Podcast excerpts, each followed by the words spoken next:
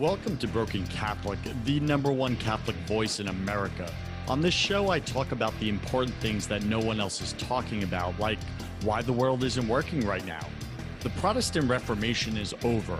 Christians now have more commonalities than differences, yet evil is spreading and the enemy is winning because we're still fighting each other over self righteous labels and high level theology.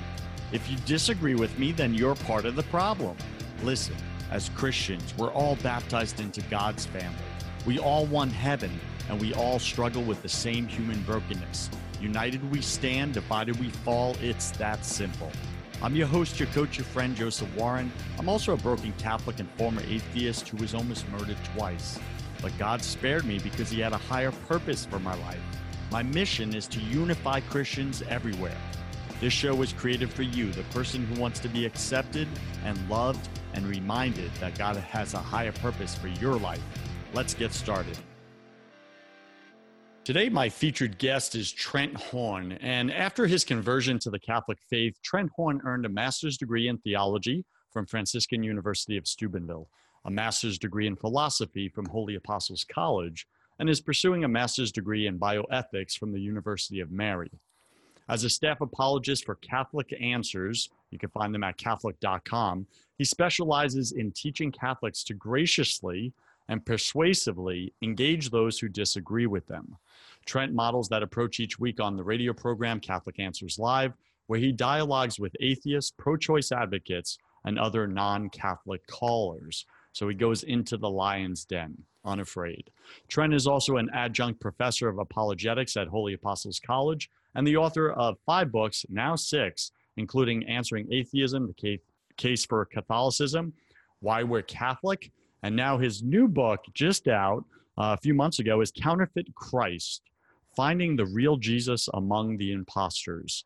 The reason why I invited Trent on the show today is to discuss that book and to really get into what does that mean, um, counterfeit Christ, and how is that showing up in the world right now? How is that showing up in all the Christian religions? So Trent's going to get into that. So first off, you can find him at trenthornpodcast.com, trenthornpodcast.com. Trent Horn, welcome to Broken Catholic again. Welcome Thank to the show. Thank you for having me back. Absolutely. Uh, any gaps in the intro you want to fill in there for us? Uh, no, I mean, that covers uh, what I'm working on. I have my podcast, the Council of Trent podcasts, where I interview people and talk about current events from a, Catholic perspective. Uh, and then also, I'm writing a, always a, a, flurry of books, uh, my most recent one, of course, being uh, Counterfeit Christ, which I'm happy to come on the show to talk about today. Absolutely. So, like, what is your intention? I'm just a curious guy, right? That's what makes me a good interviewer. So, how many books do you plan? Like, before you move uh, from this life into the next, how many books does Trent Horn publish? I don't have a set number, but when I have an idea for a book, I write it down in my book ideas list and I catalog that and I rank them based on order of importance when I need what I want to write, you know, what I want to get to. That list is currently at about 20 books. So I at least have 20 more left that I'd like to write. So that's pretty cool. So does the priority change in that list based on what's happening in the world, current events? Uh, sometimes, yeah. If, there, if there's yeah. something that, that's going on, an issue being discussed, I notice a book is lower on the list. It might get it might get bumped up, or just circumstances may bring it more uh, to my attention. So, uh, yeah, when I choose a topic for my books, I choose topics that I believe people have an interest in, that are there is a genuine need for it, and that I, I have a desire and a and I'm really excited about writing a book on that subject which brings us right into Counterfeit Christ. So, why was that the next book on the list that you needed to get out to the world?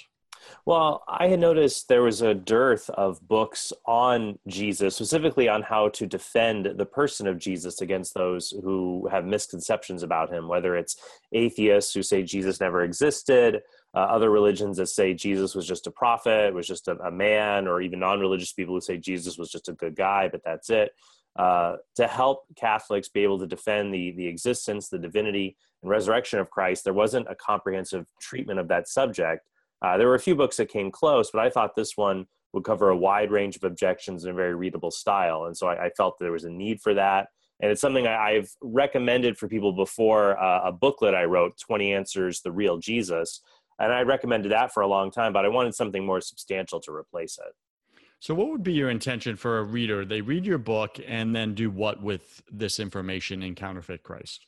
Well, I think number one, they should grow in a closer relationship with uh, Jesus Christ, that they seek communion with Him, both in prayer and through sacraments, such as receiving Him in the Eucharist. So their relationship with Christ becomes closer and He becomes an important part of their life.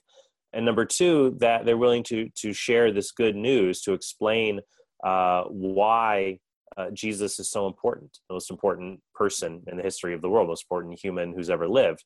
Why this person's important, it's important to believe in him and be able to share that good news without trepidation and be able to answer questions or objections people might make in response. Mm. BC Nation, whether you're a believer or a non believer, I think Trent uh, lands us with a really good argument that Jesus Christ is the most influential human being that has ever existed on planet Earth. Whether you believe in him or not, you cannot deny that fact. Why? Why this one person? Why did he have so much influence throughout history? Anything you want to add to that, Trent? No, I think that that's an important question to raise. That there have been influential people uh, throughout the history of the world. You, you have Socrates, you have Confucius, Buddha, uh, Karl Jaspers called them the paradigmatic individuals, and Jesus was among them. But Jesus is just very different. Uh, Jesus, unlike Socrates or Confucius or Buddha, did not leave write a bunch of wise sayings and that was it. Uh, Jesus uh, left his mark on history through claims to being more than just a wise teacher, claims to divinity, to being the only begotten Son of the Father, who has the authority to confer kingdoms, who grants salvation to people. Buddha and Confucius, Socrates never said they could save anybody from anything. They give you good advice, and that's about it. Jesus made much grander claims that would be egomaniacal if he were merely a human being, uh, mm. but quite proper if he is God incarnate. Mm. So, BC Nation, like it comes down to it, like Jesus Christ is more than just a fortune cookie, right? Quotes on a fortune cookie. So why is that? So Trent, you know, let's get right into the synopsis of the book. Um, you write here, you know, Jesus asks his disciples, "Who do you say I am?" Turns out that today, as back then, this question has a lot of different answers. So many groups want to appropriate uh, Jesus, tweaking his identity until he looks and sounds like one of them. But that's no. But then you no longer have the Lord, says Trent Horn, right? My guest today. You have an impostor. So go ahead and, and expand upon that. What do you mean by that? Take us a little deeper. Right. So in my book, I go through 18 counterfeit Christs or 18 imposters who seek to replace the real Jesus. So people say, Well, I believe in Jesus. I'll say, Well, you claim to believe in Jesus, but you believe in a distortion of who the real Jesus is. The Jesus you worship or you admire lacks one of the essential properties of who the real Jesus is. They either deny his full humanity or more commonly deny his full divinity. Uh, mm-hmm. So people will say, I believe Jesus was just a good teacher. I believe Jesus was just a story meant to inspire people. Uh, that you had people who claim to worship Jesus, even like Mormons and Jehovah's Witnesses, but their Jesus uh, is not fully God. He did not create the universe, he did not fully atone for our sins on the cross. Uh, and so these are counterfeits. And so, what I do in my book, by going through these 18 counterfeits, I show where scripture and history uh, sort of pull the masks off and reveal these counterfeits are not the Jesus that they claim to be. And so I think that's important for any believer or even a non believer who wants an accurate understanding of history to be able to say, well, here is the real Jesus. You know, that once I know who the real Jesus is, then I'm capable to either accept or reject him. Mm. I like the way you positioned um, how most people will fall in one of those two camps. Will they deny Jesus' humanity or his divinity? What do you say to the person, and this is a third option, I would think, who says that Jesus Christ is a fictional character made up by the church? Yes. Uh, so, as I said, there are people who deny Jesus' full humanity or his full divinity. There's actually a mythicist, a guy who says Jesus never existed. He wrote, he wrote a book called Jesus Neither God Nor Man because he says Jesus didn't exist at all. He created uh, a third option, right? That's that's right. And so, and I cover that in several chapters in the book. And what I show is that the consensus of scholars, both religious and more importantly, non religious, is that Jesus certainly did exist. Bart Ehrman is an agnostic scholar, a world expert on the New Testament, and he says that it's virtually it's the view of virtually expert on the every expert on the planet that Jesus did exist. And we know that because we have good sources for the existence of Jesus. We have the letters of St. Paul written within 20 years of his death, the uh, four gospels, independent eyewitness accounts that attest to Jesus. We have non biblical sources like the Jewish historian Josephus, the Roman historian Tacitus, written within a century of Christ's death. Uh, compare that to Alexander the Great or Buddha. Uh, we, we have the documents for their lives were written centuries after the fact. Uh, yet people don't doubt that they existed. So we, we have very good evidence that Jesus existed, and we have to dive into that evidence to show, well, what kind of life did he live? Mm. I like that, right? Sometimes, you know, we have to go to the secular um, and, and just pull historical data, mm-hmm. right, in order to validate an argument and say, okay, listen, you don't have to believe in Jesus, but do you believe in history? Like right. human history? Like, how do you, how do you argue some of that, right? So I like where you went here, and I'm, I'm going to shift just a little bit, not too much. Um, but it's, you wrote, um, here, here's the part right here. It, you know, others stem from Christian or quasi Christian theology gone so far wrong that its founder, Jesus, is no longer recognizable. Think of the greed affirming Jesus of prosperity gospel preachers or the sects that strip Jesus of his divinity. So, take us through three of these counterfeit Christ uh, in your book and, yeah. and kind of paint us an example of what you mean, like how the world is positioning, you know, counterfeit Christ number one, two, and three, and then what's the, the truth that we should be looking at. Right. Uh, well, I'll start with the ones that were mentioned in that synopsis of my book. Uh, so, the greed affirming Jesus, or at least the wealth affirming Jesus, uh, is a product of prosperity gospel preachers. These are a certain breed of Pentecostal preachers like Kenneth Copeland or Oral, Roberts who say that uh, God, if he says that promises that if you are faithful to Him, He will be faithful to you and He'll make you rich and healthy and take away all your worldly problems, provided you're gen- you're generous. Usually that means giving money to their televangelist ministries. You give to God, God will automatically give back to you. But that's not the way that it works. Uh, our uh, position in life is not determined on our faithfulness to God. It's determined solely by His will and what He chooses to bless us with, whether He blesses us with uh, blessings or with trials that ultimately do strengthen us. Uh, so the idea that by being faithful you'll be rewarded with material goods that's just patently false. That's not what the Bible teaches. Uh, it's not what we see in the world. There are many faithful Christians in very impoverished places all around the world. That doesn't take away their faithfulness. Uh, and in fact, Jesus himself was obviously the most faithful person who ever lived, and yet he was not rich. He railed against the rich of his time, and he had nowhere to even lay his head. He was uh, a, a, wandering teacher. He wasn't a beggar, but he certainly wasn't rich. So that really explodes the prosperity gospel preacher, Jesus. Uh, if I can pause yeah, right sure. there. Sure, sure. Uh, yeah, so on the prosperity gospel Jesus, right? I, the name comes to mind as far as a preacher, Joel Osteen. Yes. Um, you know, with prosperity gospel. So all the people that are you know seeking God, they truly believe in Jesus Christ. They believe in the truth of the Bible, the inspired Word of God revealed to man. Yeah. And they're following the teachings of these prosperity gospels, like Joel Osteen. Where does that leave them? Like if they're truly believing what Joel Osteen is saying, even though you're saying it, well, hey, listen, it's contradicting what's in the Bible. Like where does where does this group of people end up? Well, I think that this group of people can end up being very jaded uh, and mm-hmm. and are at risk of leaving the Christian faith entirely. I've met people who were duped by prosperity preachers who gave away their life savings uh, in donations to their ministries, thinking that God would turn around and recoup them of all the money that they had given away. Uh, but that's uh, so they were they were deceived, and so I, I, find that's why this particular brand of Christianity I can find very infuriating that it can take advantage of people uh, instead of giving them you know it requires. Uh, so many burdens from them through excessive mm. financial giving when even the catholic church teaches that we are not required to tithe. Tithing was a requirement under the Old Testament, 10% of your income. Christians are only required to give to the poor as much as they are able and to support the needs of the church. If you go to church, you know, the, the lights don't turn on, the air conditioning doesn't run for free, you know, you have to support your church, but the church does not require a specific given amount, nor does it uh, does it promise that if you do give, uh, God will give back to you uh, the same or equal amount. Uh, God doesn't isn't in the business of investment programs, in the biz, in business of saving souls and also providing for people both their spiritual needs and their material needs.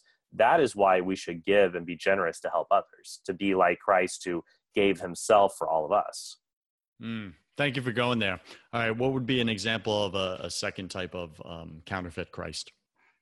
Well, another type of counterfeit Christ, you mentioned those who who strip Jesus of his divinity. So Jehovah's Witnesses, for example, deny that Jesus is fully God, and in order to do that, they have to reinterpret the Bible. They they they have their own translation of the Bible, the New World Translation, uh, which mangles the New Testament text to suit their theology. So, for example, in John one one, Every other Bible says, in the beginning was the Word, the Word was with God, and the Word was God. And we learn that the Word is Jesus, the, the Son. So the Son is God. Uh, the Jehovah's Witness Bible says that in the beginning was the Word, the Word was with God, the Word was a God, not just God. Uh, similarly, in Paul's letter to the Colossians, uh, Paul says that Jesus Christ created all things in uh, Colossians 1 15 through 17. Uh, but in the, New, the Jehovah's Witness Bible, it says that Jesus created all other things uh, because Jesus himself was created by the Father. He's not eternal. Uh, but the words for other, heteros and allos, the Greek words, are not in those verses. They've been jammed in there to suit Jehovah's Witness theology. So this this is problematic because if Jesus is not fully God, then his death on the cross does not have infinite value. It can't make up for our sins. It can't truly save us. And so that mm. the problem when you have people who strip Jesus of his divinity, that also strips him of the ability for him to carry out his saving work on our behalf. Which leaves us in a very uh, tight predicament predicament as humans, you know, lacking salvation. Like yes, that's a we, problem. We cannot save ourselves. We cannot approach God on our own merits. We need the grace that Christ has merited for us on the cross to be able to do that, to persevere and to enjoy eternal life with God. Uh, the final examples I would say is people who claim that Jesus is non-judgmental. Jesus doesn't care about, for example, sexual sin. Doesn't really care about sin at all. He just wants to be your friend. Uh, but Jesus is a friend of sinners not because he ignores our sins, but because he saves us from them and encourages us, calls us to repentance from sins that ultimately do harm us. Uh, but when it comes to sexual sin, Jesus was actually stricter than the Pharisees of his time uh, when the Pharisees were debating about divorce and remarriage, looking for loopholes, Jesus said there are no loopholes, that remarriage after divorce constitutes adultery, and that's a grave sin. So if Jesus wouldn't allow for uh, the sexual sin of adultery through remarriage, uh, he would never allow for fornication, uh, homosexual behavior, or other sins. He would never just quietly tolerate them. Rather, he would go and help people to be freed from them.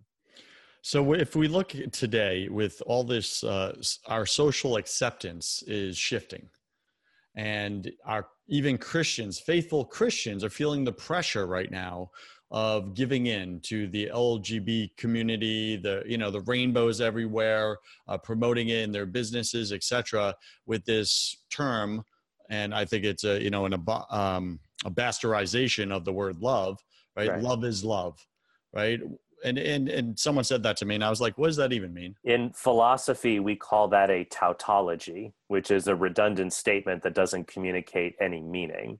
So exactly. That's why yeah. i say what does that actually mean? And yeah. and they'll go oh it means well love is love. And i was like yeah but what does it mean to you? You know and and it's a house of cards and it just collapses because they don't know they're regurgitating the social right. acceptance that's out there.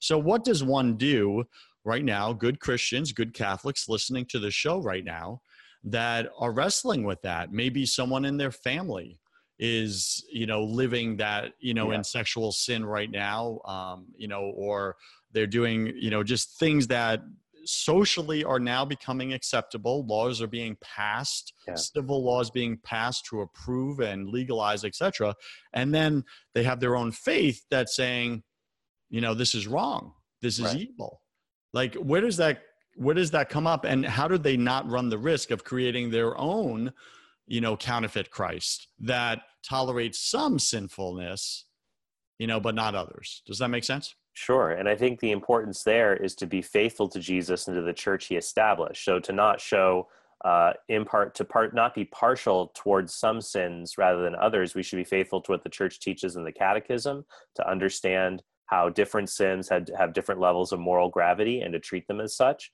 Uh, when engaging friends and family members who uh, embrace sinful lifestyles, for example, I think it's important to let them know where you stand on these issues, but to do so in a in a gracious way. Uh, always maintain lines of communication. Uh, show human endearment. Spend time with them. Uh, be willing to help them in their hour of need. Invite them to things like praying the Divine Mercy Chaplet or the Rosary uh, to show that you want to keep these lines of communication open. But then say to them, you know, what do you do? You think that this is okay, or what do you think God thinks about this? I'm I'm concerned for you, and I want to make sure that you're you're right with God, just like I want to be right with God. And so I think it's important to open up a dialogue with people uh, when they embrace these lifestyles, especially if they know that we stand in disagreement with them, that we can reason together. Isaiah 118 says, "Come, let us reason together. Though your sins may be like scarlet, they can be as made as white as snow." Uh, so I think that might be the, a helpful attitude we should have with with people who have um, these positions or lead these lifestyles. I like that a lot. And you know, you add in here there are enthusiasts for ideological causes who make Jesus a model Marxist, uh, a Democrat, re- Republican, or enlist him as a convenient spokesman for tolerance of the thing they want to do or promote, which is exactly what we're saying right now. Right. So, how do we um, engage individuals that actually leverage parts of the Bible uh, to endorse their agenda, but omit the other parts. That's why it's important to become biblically literate. Uh, when people take some Bible passages out of context, uh, that you can be able to correct people and show them other passages. So I do that, for example, the opposite of the prosperity preacher Jesus is socialist Jesus, who says that no one should be rich and all of our income should go to the government for redistribution and that jesus taught this. And that's not what jesus taught in the bible at all. Jesus never taught government should centrally plan economies or redistribute income. The gospel of luke even records that a man went to jesus and said lord make my brother share the inheritance with me. He was asking for wealth to be redistributed. And jesus said to him who made me a master over you? Beware of greed and the dangers it possesses uh, so when by looking at scripture, we can show people when people say, "Oh, money's the root of all evil," you can say, "Oh, not so fast." First Timothy six ten says, "The love of money is the root of all evil." Uh, that when we love things, whether it's money or food or pleasure or adventure or excitement, when you love something in the world more than God, that leads to evil. St. Thomas Aquinas even defined sin in one sense as loving creature more than creator. And so Jesus does not want us to be hyper fixated on making heaven in this life. He wants us to be just and, and help and love people. But ultimately, our goal is to get to heaven with Him in the next life. So, BC Nation, we're listening to uh, Catholic apologist Trent Horn. You can find him at trenthornpodcast.com, trenthornpodcast.com. Uh, he also works over at uh, uh, Catholic Answers, which is catholic.com. And Trent is discussing his book, Counterfeit Christ Finding the Real Jesus Among the Imposters. He's got 18 different counterfeit Christ listed in there. You want to go get this book. You want to learn and become, you know, counterfeit Christ literate. Like what what are the counterfeit Christ out there in society right now that are being pushed on you, pushed on your kids? How do you speak, um, you know, edu- uh, educated uh, in a way that you could speak God's truth, biblical truth, um, against the social acceptance that's being pushed on us right now. Hmm. So, Trent, what do you want to say, um, you know, to wrap this all up uh, for our listeners right now um, that are interested in, you know, getting your book and not just for the sake of selling a book or whatever, but like, what is that specific benefit to them, that takeaway of reading your new book, Counterfeit Christ? Well, I think the benefit will be you don't have to feel uh, confounded or frustrated or nervous when people try to present a false Christ to you and you don't know exactly how to refute it. You know it's incorrect, but you may be wary like, well, where does the Bible say it's incorrect or how do I answer that? My book will give you practical steps to be able to do that for all, you know, whenever a Jehovah's Witness or Mormon is at your door or you have a conversation with an atheist cousin or friend uh, you'll have practical steps and tools to be able to offer them in these conversations. And the book is written in a charitable way that you could even give it to one of these individuals. So I, I highly recommend it for those purposes. Mm, love it. All right, let's wrap up here. Any final wisdom? What's the one thing you want my listener to know about having a relationship with the authentic, real, biblical Jesus Christ? The key to having an authentic relationship with the real, biblical Jesus Christ is to meet Jesus Christ in those sources he gave us to find him. And primarily that would be prayer, uh, reading scripture, and uh, receiving him through the sacraments, especially through reception of the Eucharist and through the sacrament of confession. Trent Horn, thank you for being on Broken Catholic today. You're a superstar. Love having you on, brother. Keep writing those books. You got 20 to go, at least that we know of. Uh, really excited for you. Uh, any uh, thing you want to? What's the best way for um, BC Nation to reach you? Uh, anything specifically? I know. Uh, I would recommend my podcast at trenthornpodcast.com. Uh, you can also get more resources about me at trenthorn.com, but my website, trenthornpodcast.com, is probably best. Fantastic. And BC Nation, I changed up the show a little bit, really to speak about the book. So we left out the confession round, your favorite part of the show. Trent did that last time. So go catch the previous episode that when he was on Broken Catholic. Uh, if you want to catch those answers, like what's his favorite thing about God? What's his least favorite thing about God? And uh, if you love this show, BC Nation, go ahead and subscribe to the show if you haven't yet. Share the show with people you love. Like sharing is caring. You got to share. And uh, also, I want to say this uh, some of you right now listening to the show are wrestling with you know real human problems that maybe you're walking into a divorce and you don't even know it you know uh, maybe your kids are you know they're disconnected from you right now because you've been working so hard to provide for them and build your business empire that you're actually not present in their life and they're ignoring you if you want them back in your life, that's what I do with my spiritual coaching. So I invite you to jump on a clarity call with me. Uh, we'll jump on for about 30 minutes and we'll get clear on what is it that you really want in your life right now. And do we want to work together? I've had clients that literally, uh, you know, prevented divorces. They avoided that divorce, that expensive divorce. They got their wife back. They're they're deeper in love than ever. One of my clients got his three daughters back into his life. What's that worth to him? So, whatever you're going through, I recommend don't go through it alone. Reach out to me. It's josephwarren.net, josephwarren.net. Schedule your clarity call with me. Trent Horn, you are a superstar, my friend. Thank you for being on Broken Catholic. As always, Uh, you know, I just want to wish you God's love, God's forgiveness, and God's joy in your life, my friend. Thank you, Joseph. Have a blessed day. BC Nation, you cannot show up authentically in your life without building faith in your business. If you want the business side of that conversation, I have another podcast called First 100K, where I interview successful entrepreneurs about how they made their first $100,000, because that's where I believe 90% of you are stuck and you can't break through. Go to first100k.com to find out how. I'm Joseph Warren. You were made for greatness. So stop being a wuss and start being a winner. Have a blessed day, and I'll see you right back here next week.